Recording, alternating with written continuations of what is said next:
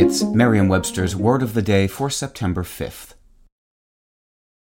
Hi there, it's Julia Louis Dreyfus. You may know me from my podcast called Wiser Than Me, where I talk to older women and get their wisdom from the front lines of life. I was amazed by how many people told me our show made them look forward to getting older, which is why I'm here to talk about season two of the show.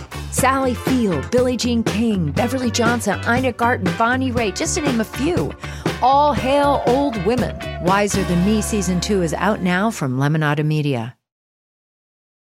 Today's word is assiduous, spelled A S S I D U O U S.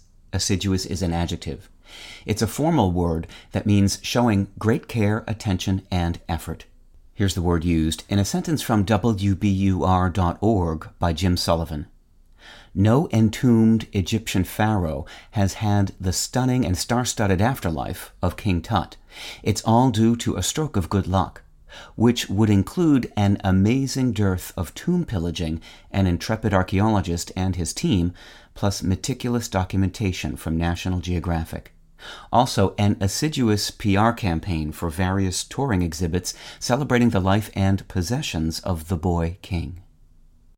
While the word assiduous means showing great care, attention, and effort, and in some situations may be an appropriate substitute for the word careful, it's got a bit more oomph than careful in that it suggests a dogged or tireless persistence. If you are assiduous in your efforts, or work, research, analysis, training, preparations, etc., for example, it's implied that you're in it for the long haul, or that you have the ability to sit with a task or challenge for a considerable amount of time. This makes sense given that assiduous comes from the Latin verb assidere, meaning to sit beside. With your word of the day, I'm Peter Sokolowski. Visit Merriam-Webster.com today for definitions, wordplay, and trending word lookups.